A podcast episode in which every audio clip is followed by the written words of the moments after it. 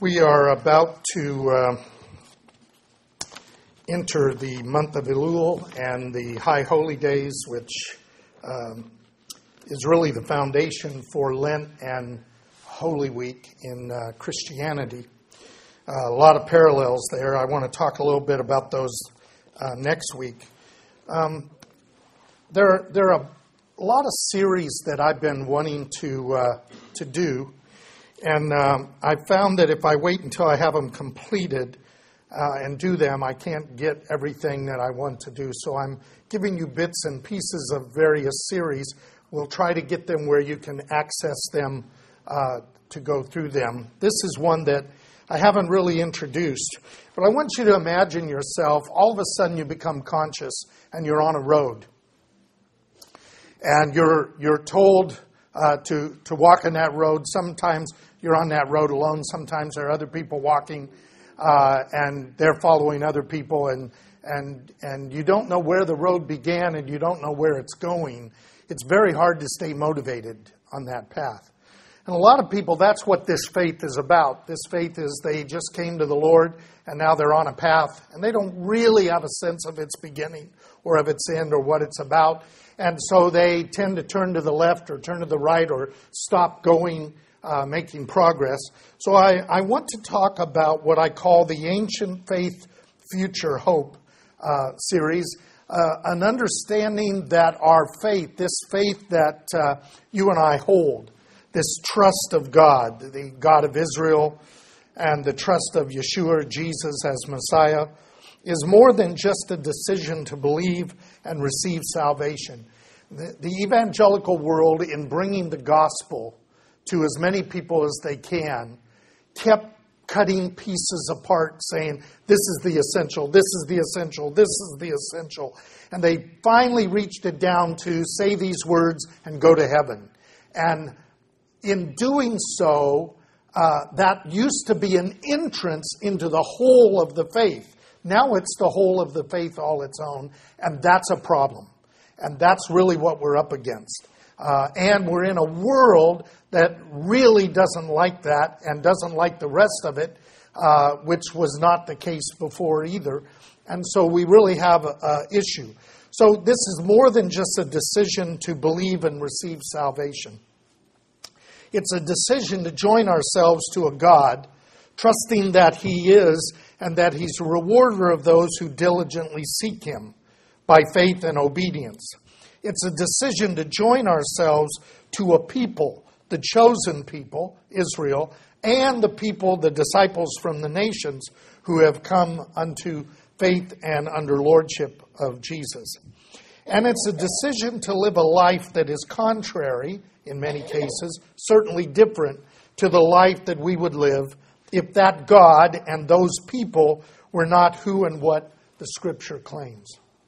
So, in some sense, we have turned this into a decision uh, as if it was a decision that once you make the decision, that decision is set.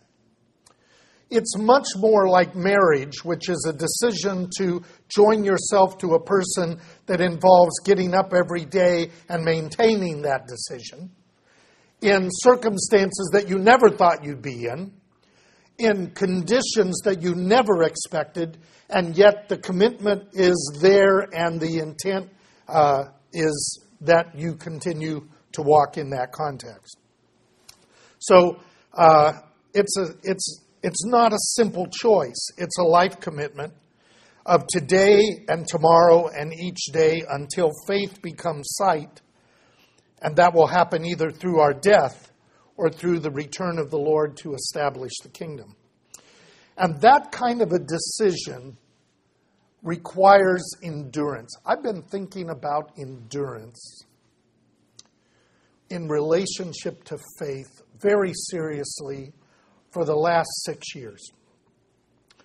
Uh, Braden's situation certainly brought that to the priority in the front of my context. I was amazed how many people spent their time trying to encourage me, and I didn't need encouragement. I, I needed comfort, but not encouragement, and they were giving me encouragement.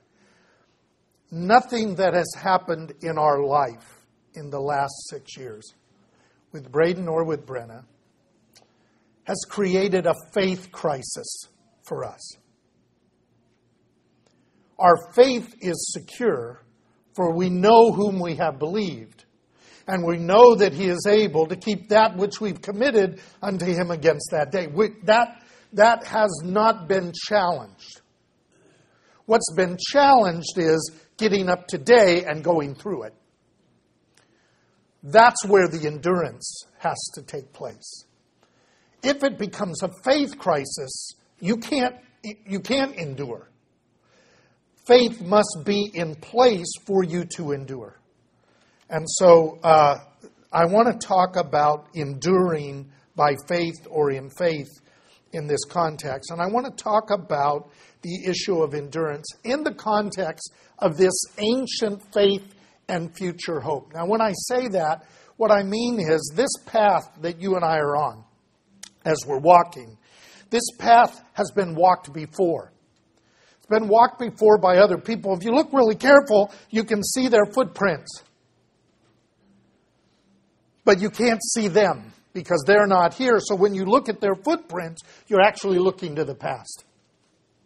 But their footprints are heading in a direction. And that direction is the future hope. And you have to see it in that way.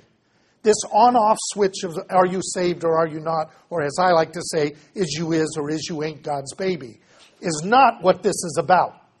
Certainly that's a part of it. But, but life is tough. And it gets tougher as you get older. And if you have not developed a faith and a trust you're going to get tipped over. You're going to get pulled to the left, you're going to get pulled to the right, you're just going to sit down and want to quit.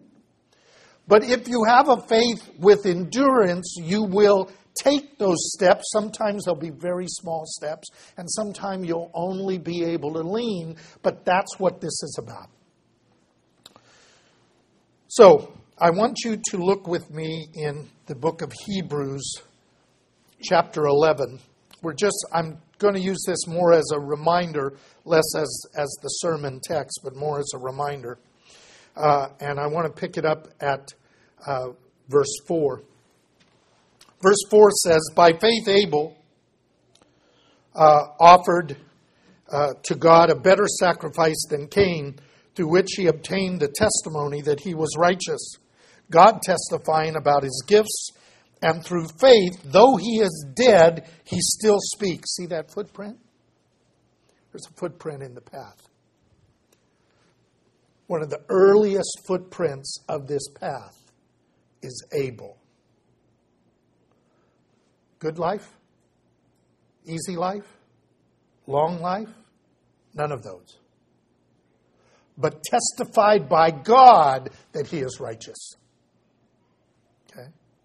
And of course, we know about his brother.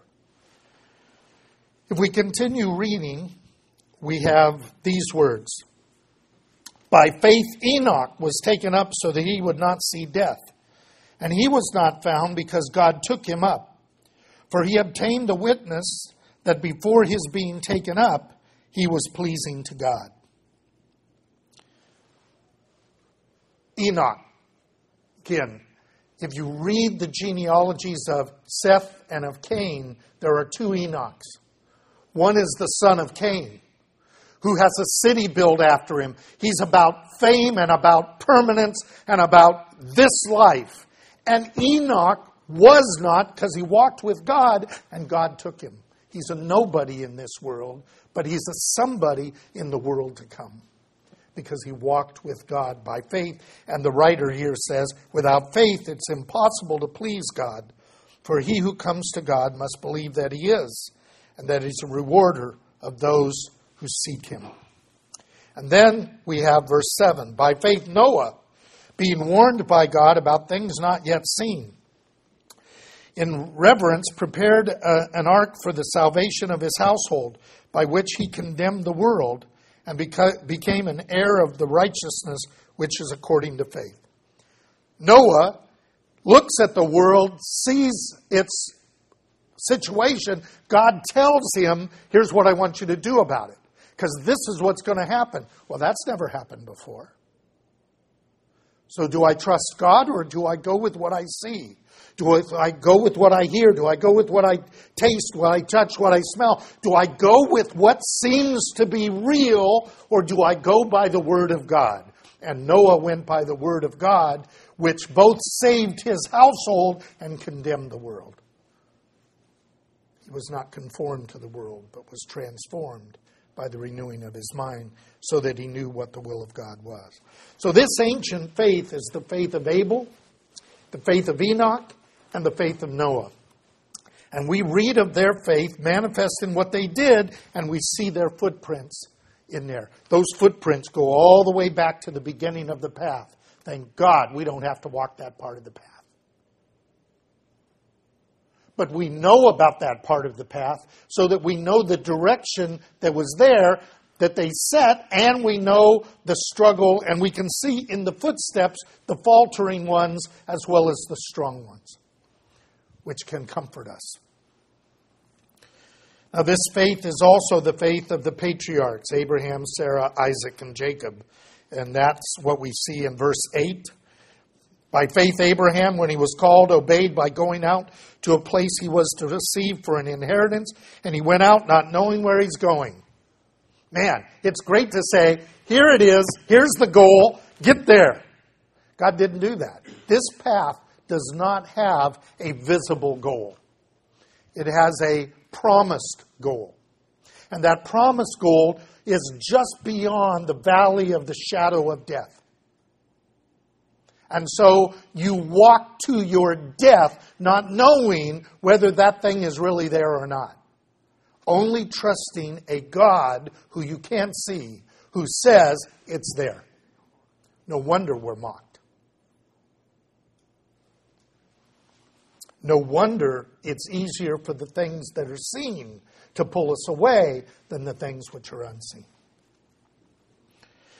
Then in, in verse 11, I love this chapter because it includes uh, the women in an equal context to the men in this struggle of faith, and the, the faith of women and the struggle of women parallels, but is, is somewhat different than that of men in this context. By faith, even Sarah herself received the ability to conceive beyond the proper time of life, since she considered him faithful who had promised.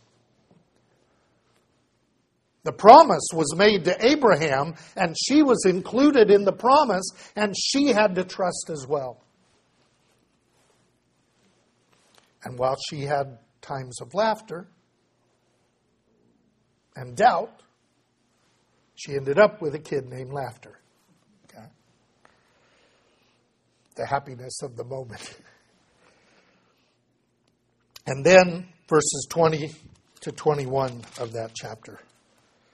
By faith, Isaac blessed Jacob and Esau, even regarding things to come. He, he, he, uh, he blesses the, the children in the opposite order regarding what will happen. And then by faith, Jacob, as he was dying, blessed each of his sons. Uh, and the sons of Joseph worship and leaning on the top of his staff. I love that. Uh, he's, he's, he's, he's leaning. He doesn't quite have the strength he once had. He's pulling himself up in the bed. He's, he's weak. And he puts his arms crosswise to bless the children.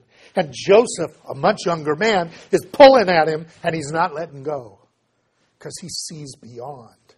His faith is secure even though the outer man is perishing. So we have this ancient faith that is the faith of Abel, Enoch, and Noah, the faith of Abraham, Sarah, Isaac, and Jacob, who acted based on God's promises and endured. They, they started the pathway only based on the Word of God and not based on what they could see, and not based on a progress of seeing it becoming, which we depend on in almost every aspect of our life. So, this faith is an ancient faith, and our hope is a future hope. A hope that is beyond the present age. Uh, and it is a hope uh, of this ancient faith towards a future hope that is beyond this life and therefore requires endurance. I want you to look at the passage in chapter 12 of Hebrews. Therefore, since we have so great a cloud of witnesses, really, he's, he's, talking about the footprints. I know this is always like they're sitting up there watching you, cheering you on. That's not true. That's not what this verse is about. They are a cloud of witnesses. They testify to us that God is faithful. They are witnesses who give testimony. They're not giving testimony to you of what you've done. They're giving testimony of what God did with them so that you will be encouraged to move forward. Let us also lay aside every cumbrance and the sin that so easily entangles us, and let us run with endurance the race that is set before us, fixing our eyes on Jesus, the author and perfecter of faith who for the joy set before him endured, there's that word again, the cross, despising the shame, and has sat down at the right hand of the throne of God. Consider him who has endured, again the word, such hostility by sinners against himself, so that you will not grow weary and lose heart. Boy, growing weary and losing heart is what happens when things get tough. So, we have to talk about endurance.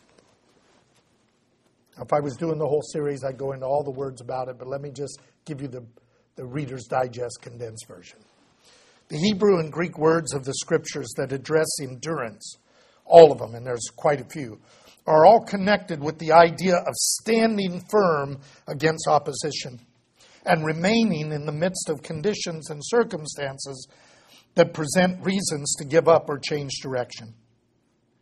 Endurance is a steadfast commitment to the walk of faith and obedience and a rejection of anything that suggests a different path or an easier way to the goal, which is the promises of God. Now, I don't know about you, but I have driven into the parking lot or near the parking lot of something Disneyland, the beach, a theater, a mall, and seen cars lined up for blocks to get to the parking lot of the mall. And my immediate response is, I don't need to go there.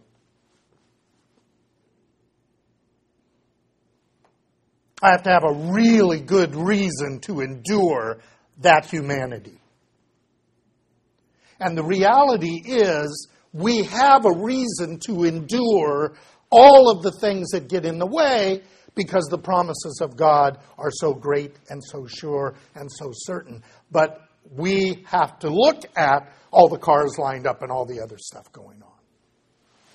So, this is about staying on task when the winds are blowing against you, when easier ways are going. I've always thought downhill is much easier than uphill. And so, uh, my approach to things is I want to do the uphill first. Because if I do the uphill first, I will have the energy for it, and then I can come back downhill. But when I, when I was young uh, and stupid, I just went the easy way, and then I had to come back uphill, and a lot of times I didn't come back. Uh, you know, I found another way, or I said, I don't need to go back. You know. Uh, you, you probably can't identify with that. So, the path that we walk is not a new path. The footprints that I've talked about of the faithful are there, and in that sense, the path is old. It is established and has sure direction, which is very difficult for people in this day and age because they have no historical perspective and they have no awareness of this, and they think they're making up this faith on their own. Just them and God uh, doing it. But for us, this path is new. We have not walked it before. And those who went before us are not with us. We cannot see their end. We have the record of their endurance that I just read. But they end at cemeteries and gravesites.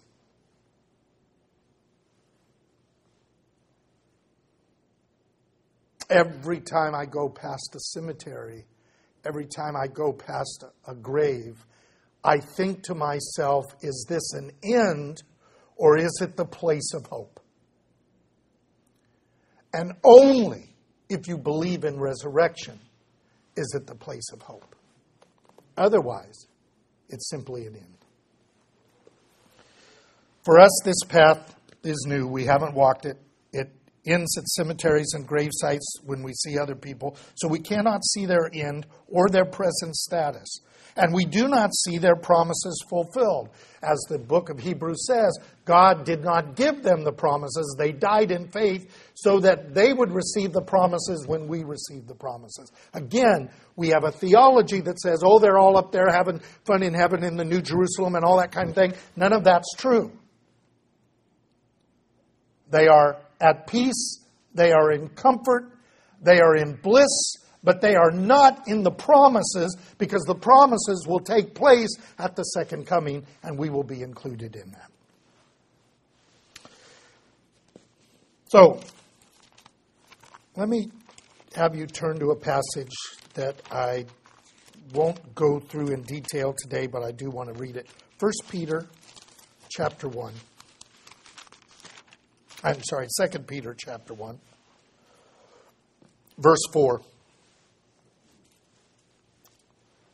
For by these, talking about uh, his power and his goodness, he has granted to us precious and magnificent promises, so that by them you may become partakers of the divine nature, having escaped the corruption that is in the world by lust.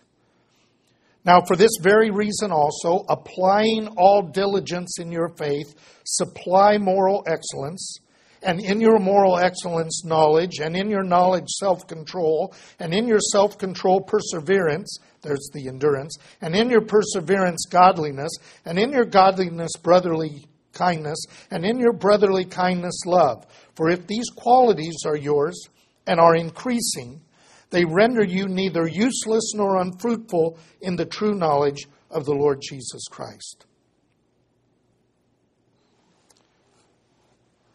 The one who lacks these qualities is blind and short sighted, have forgotten his purification from his former sins. Therefore, brethren, be all the more diligent to make certain about his calling and choosing of you. For as long as you practice these things, you will never stumble. This road has stumbling blocks. And you will only not stumble if you are fit for the trip. Now, when we were up in Seattle, I am convinced that everybody in Seattle is either on a bicycle or jogging. Or they're in a Starbucks getting caffeinated so they can ride a bicycle or jog. And the reason for that is that it's not possible to drive straight to anywhere in Seattle because of the roads and the road signs, which are meaningless.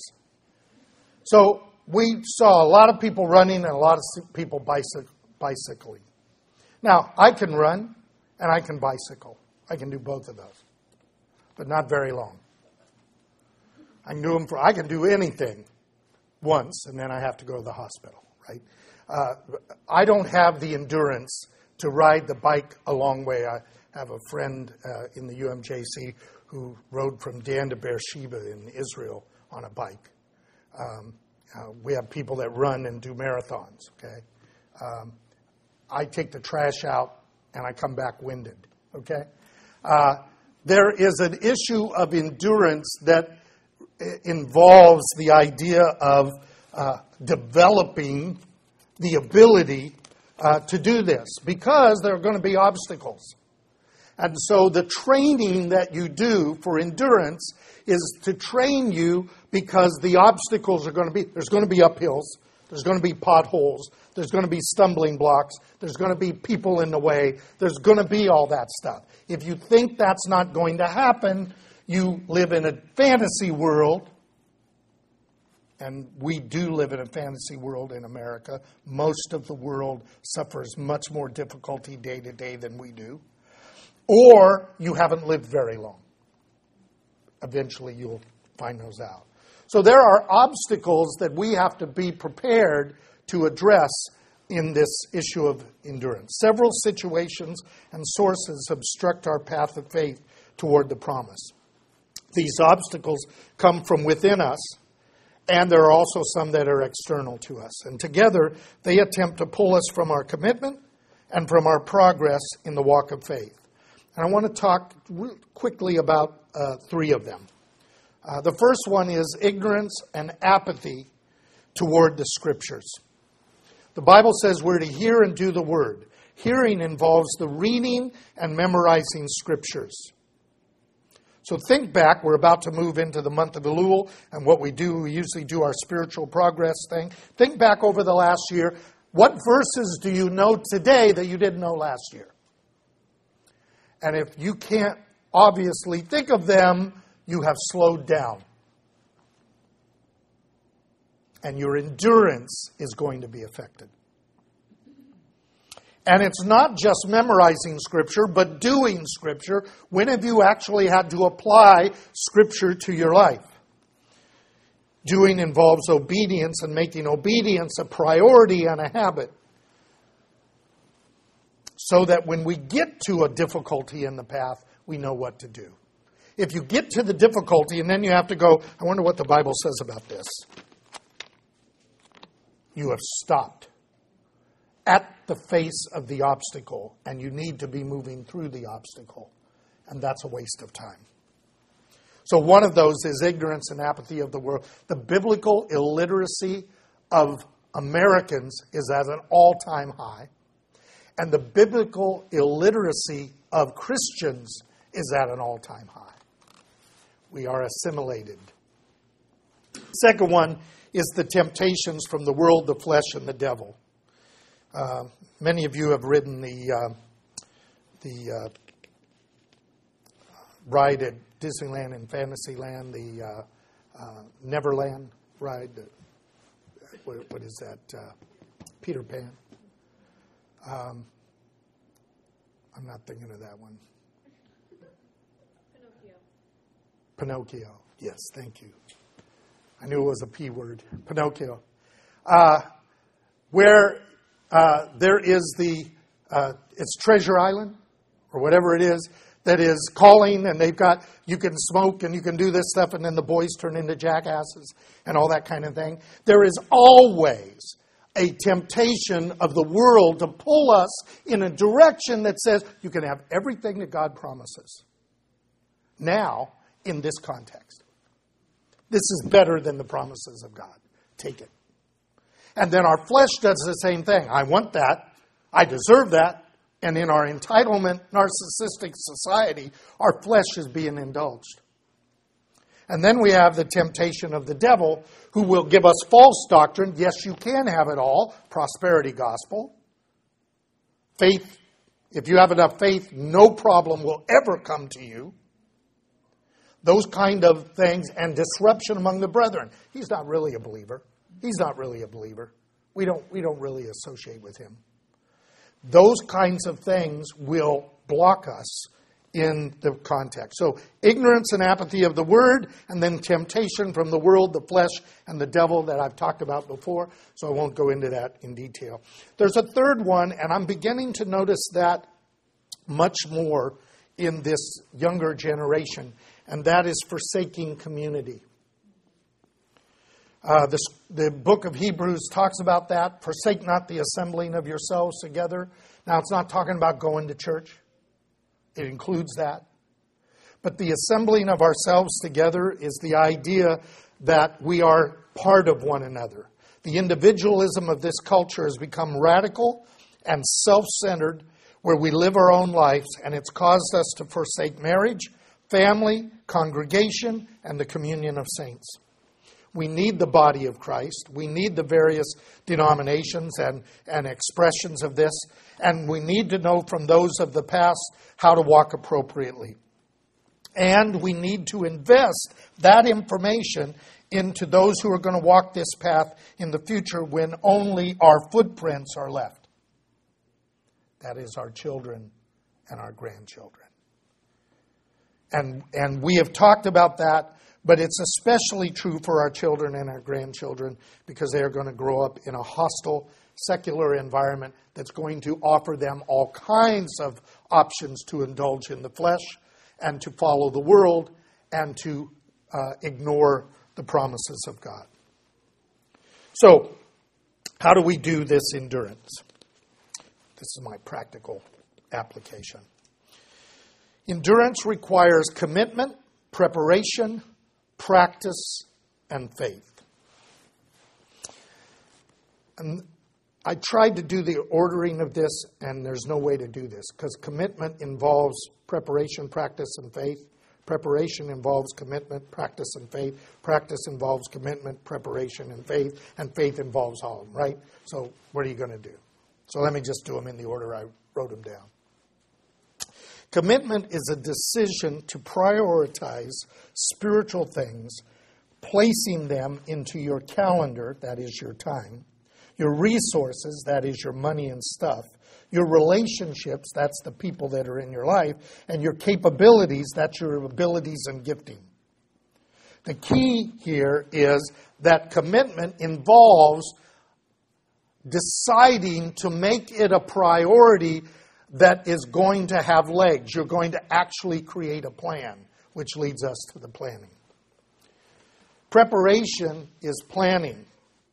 It involves pre decisions rather than living in the present with no pre thought.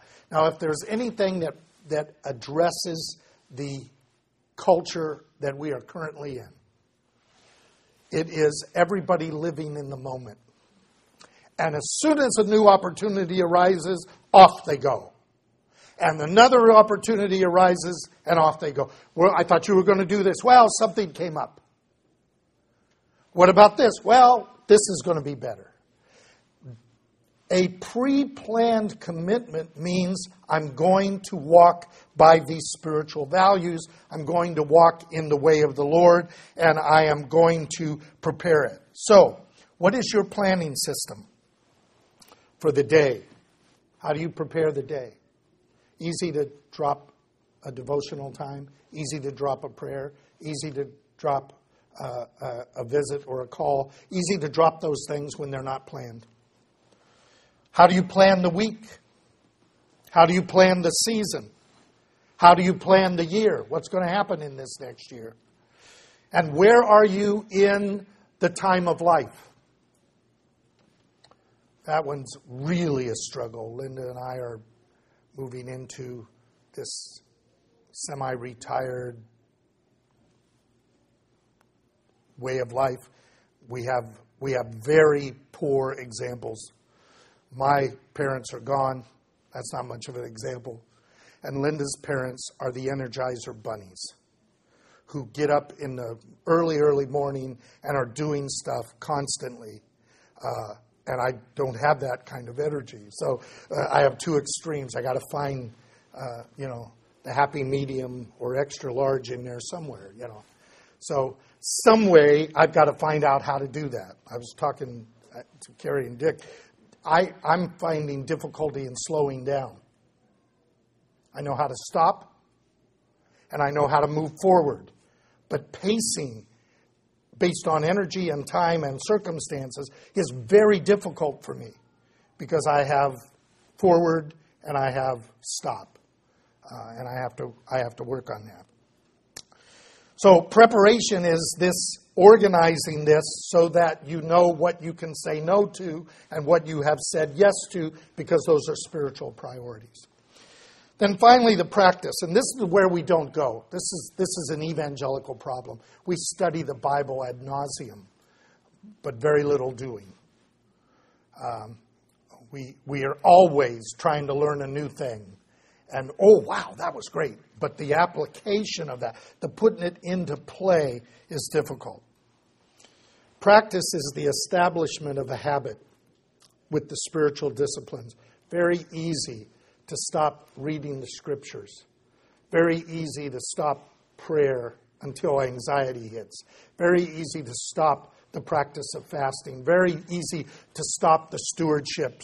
Uh, very easy to stop practicing the presence of God and the body of Christ because things just get in the way and we have to say to ourselves, I have to do this. Until it becomes a habit. And then the habit has to be practiced well, because sloppy practice makes consistency, but sloppy consistency. And so we have to have focused practice. And then faith is trusting that God is and that He is faithful. Ultimately, we have to decide uh, whether doing life the way God says to do it is best for time and eternity seen or unseen, or whether doing it our way is best. Do we trust ourselves and others, or do we trust God? And that is the essence of what faith is. Faith's not this, I hope this works out. Faith is God has promised and He has said, walk this way. So, do I trust Him? Or, as Dr. Lewis says, am I going to get ripped off? Am I going to get ripped off by following God? I think God's just there to cramp my style. That always is our struggle. Do we trust this God to do something? And the testing of Abraham is the, the total example. Take now the promise and kill it. Do you trust me or do you trust the promise? Do you trust the one unseen or do you trust the one that you can see? That ultimately, that testing of Abraham is the testing of all of our faith, this ancient faith towards a future hope. And Abraham got it that if God can raise the dead, then anything can be fixed. Nothing can rip us off. Nothing can separate us from the love of God that's in Christ Jesus. So endurance has to be built up. It can't be established at the last minute when you go into crisis. You and I live between the time of those who walked before us and those who will walk after us. Those who walked before us were faithful, and now we walk it, and we must be faithful. Our children and our grandchildren are going to walk it after us, or maybe they won't. So we must be faithful so that they will recognize our footsteps along with the footsteps of the ancients towards that future hope that is sure and certain beyond the veil of death. Let's pray.